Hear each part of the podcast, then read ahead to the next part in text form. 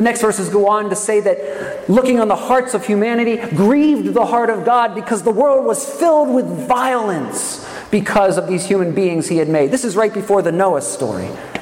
And it seems from the news that nothing has changed.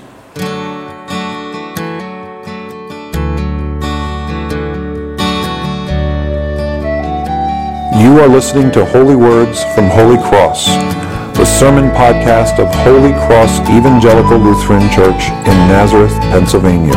We hope you find these words a blessing in your daily walk with God. Please visit us on the web at www.holycrossnazareth.org or in person at 696 Johnson Road, Nazareth, Pennsylvania. Be thou my vision, O Lord of my heart. Not be all to that thou. I want to ask, begin by asking you this. Do you know what these numbers signify? 83 and 32. 83 is the combined number of the wounded from the shootings in El Paso and Dayton. 32 is the number of the dead.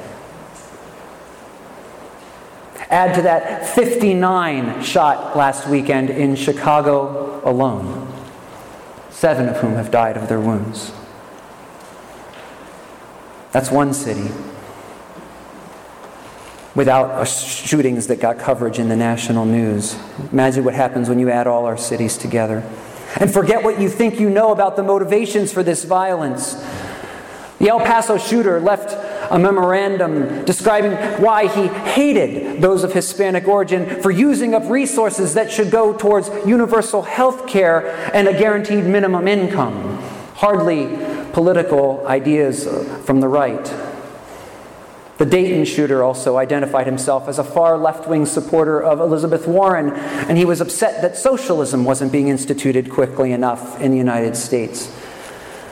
And I'm not here to pick on the left. I've been to the bomb site in Oklahoma City where the Murrah building was blasted out by someone from the right. There's craziness all around. And the motivations for the violence in Chicago are the usual turf wars and petty jealousies and crimes of passion that we've come to expect, especially in our inner cities. And that's the point. We've come to expect it. We've come to expect it because we come to know what we expect from people.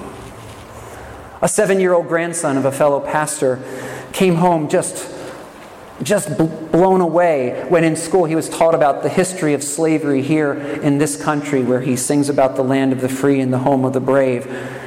And as his mother tried to explain to him the complexities and the history and the people who worked to eliminate that heinous institution, he said this. He said, I think, Mom, if somebody wants to hate you, they will find a reason to hate you. Actually, he said, he said this, they will find a reason to justify their hate. Can you imagine that from the mouth of a seven year old kid? In Genesis 6 5, the Lord, it says this it says, The Lord saw that the wickedness of man was great in the earth, and that every intention of the thoughts of his heart was only evil continually. The next verses go on to say that looking on the hearts of humanity grieved the heart of God because the world was filled with violence because of these human beings he had made. This is right before the Noah story. And it seems from the news that nothing has changed. And so we come here to pray.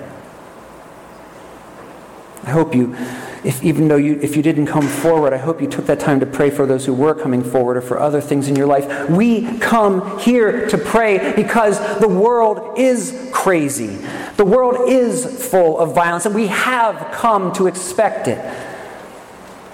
It's fashionable now to say thoughts and prayers are not enough. If you don't think that's true, go home and Google it, see what the hits come up with. Thoughts and prayers are not enough because the world requires action of us. And to be sure, it does. There are actions that need to be taken in a world that is full of evil. But if you agreed in, with the Word of God, with God's own opinion that the hearts of people are intentionally evil and every imagination of their hearts heads in that direction,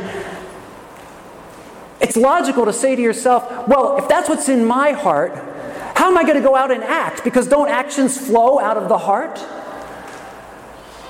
And so we come here to pray. We come here to connect with something higher and larger than ourselves. And that is what every religion tries to do. Every religion, that's part of the impulse. Even for the religions that don't believe in God, like Confucianism or Buddhism. The, the, adherents of those religions submit themselves to a higher way, like the Tao or the Eightfold Path the noble truths.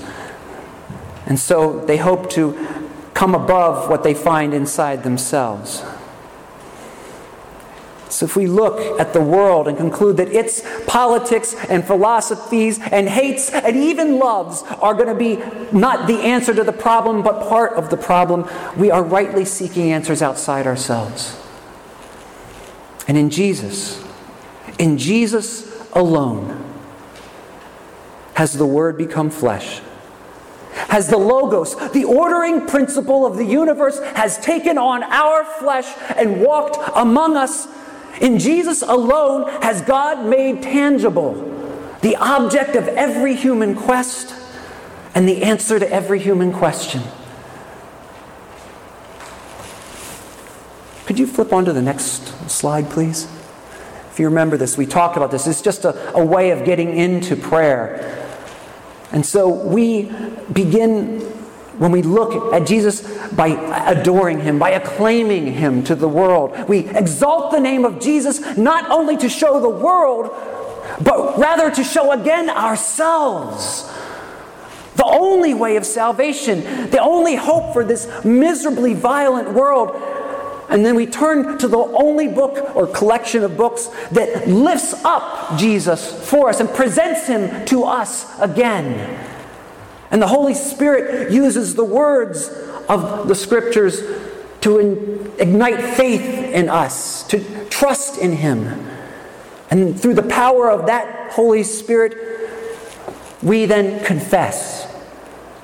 Confess to the God Jesus has taught us to call Father, that our hearts are not aligned with His, that our loves are not His loves, that the violence He deplores in the world we can find present in us, even if it hasn't come out our mouths yet or we haven't used our hands to implement it. We confess everything in us that is not in perfect alignment with God's heart and will. We confess, and I want you to hear this clearly. We confess that we are not sinners because we sin. We sin because we are sinners. We give thanks then when we have offered our confession that in Christ Jesus, God has not chosen as he did in the flood, to wipe us out because of the violence in our hearts, or consign us to hell and eternity apart from his love, but rather has forgiven our sins, has taken the full burden and wages of our sins upon himself. And then, only then, can we be properly thankful for the other things in our lives, for we will then know for certain that we don't deserve even the least of them. Every other blessing in our life, as Jesus says when he says, Seek first the kingdom of God, and everything else will get added to you. Everything else we receive is only icing on the cake once we, we have received eternal life through Jesus. I want to tell you the story. Um, that I'm standing at the pulpit instead of standing out where I usually preach today. Um, I want to tell you the story of Paul Takashi Nagai. Um, you can probably guess from his name, he's from Japan. Uh, he was born in Nagasaki in 1908. In medical school, he went on to be a doctor in, in 1928. Um, he gave up his native, the Shintoism and the Confucianism in which he was trained as a child, in favor of the atheistic materialism of his professors and the other doctors. And here's what he wrote in his autobiography He wrote, I was so sure that there was no such thing as a soul. But when his mother's died, when his mother died, he said, My mother's eyes told me that the human spirit lives after death. I could not but believe this. All this was by way of an intuition, an intuition carrying conviction. So he was looking for something at that point. Well, he met a family called the Moriyamas. Um, they were part of Japan's what they call their hidden Christian community. They had survived nearly two and a half centuries of persecution uh, there on the island. And he attended a Christmas service with them. And in that Christmas service, he felt clearly for the first time the presence of God.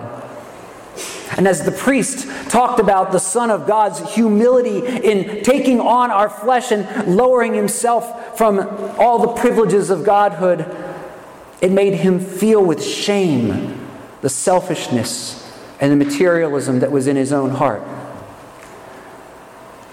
Here's what he wrote. He said, Here is the humility that our minds know is the truth to make us free.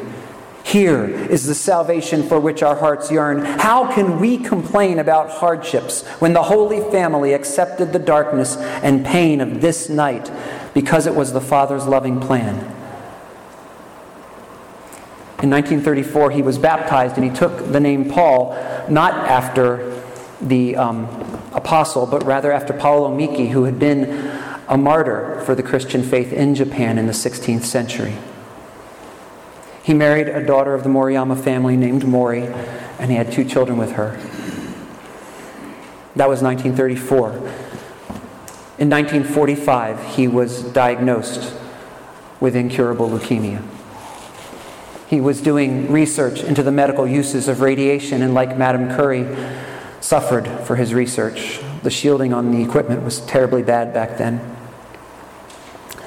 When he told his wife that soon she would be a young mother and a young widow.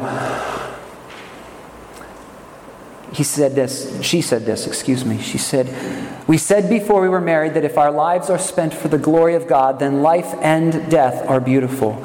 You have given everything you had for work that was very, very important. It was for His glory.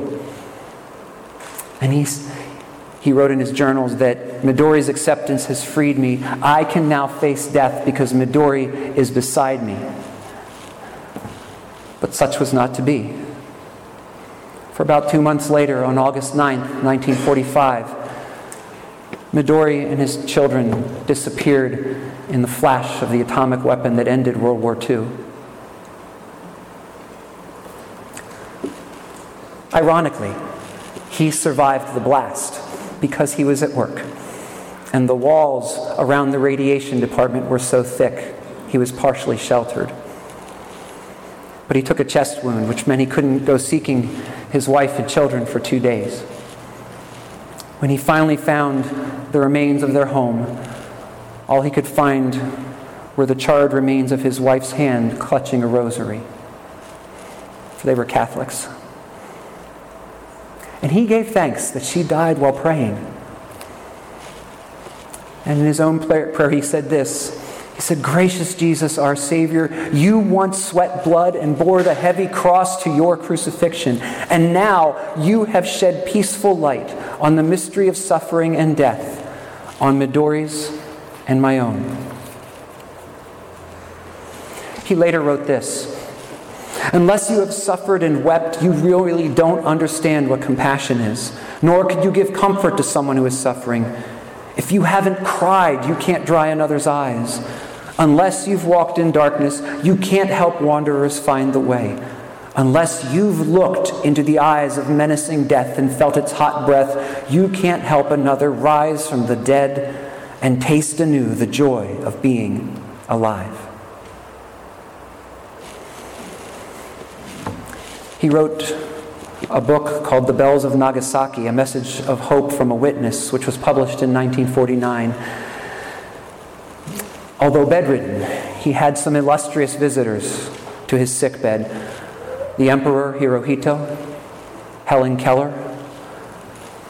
a cardinal sent by Pope Pius XII.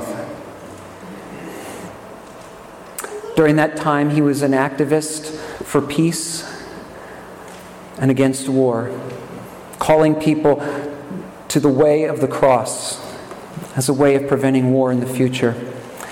In 1951, as he was clearly dying, he wrote this Goodbye, my flesh. I must now journey beyond as the fragrance must leave the rose. On May 1st, at the mere age of 43, he was laid to his rest. And here's the epitaph he chose for his tombstone. Was from the Gospel of Luke, a fellow physician. And he wrote this We are unworthy servants.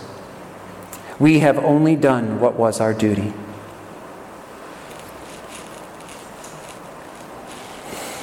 Let me ask you this could you lose everything and still praise God for his goodness? Because you know from the very depths of your being that your life is more than food and your body more than clothing. Because you know you are of infinitely more worth to God than the birds that are out there squabbling on our rooftop. When you wake in the morning, do you begin by truly seeking God's kingdom first, or are your thoughts occupied with the things of this world? Do you truly treasure a relationship with Christ above all things, so that the pleasures of this world are merely added on top like icing on the cake. Because what we treasure, there is our heart. Also, said Jesus. If your answer to this question or these questions is no, then join the club. that is what it means to be a sinner, someone whose life is not perfectly aligned with God's heart. We enter into prayer, adoring, confessing, and thanking God so that our hearts may be realigned with His. And although God, in His grace, accepts every prayer offered under any conditions, when we are immersed in this spirit led process, we begin to be truly ready to make our requests of God, to enter into our supplication, as we will do in a moment, because who He is is clear to our eyes. We remember our abject, abject neediness and our unworthiness as we are as bold as Abraham in requesting things of Him. And we remember His unfailing love shown most clearly in His Son hanging on the cross as we ask for wholeness of mind or body or spirit or in the world amongst our relationships. And we can truly end our prayers with the words that Jesus spoke in Gethsemane Thy will be done. Because we have that kind of trust in Him. Will you join me for a word of prayer?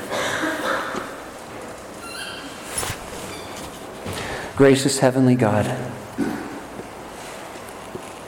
the time is flying, and uh, I looked at the clock and went, uh oh, I ran over.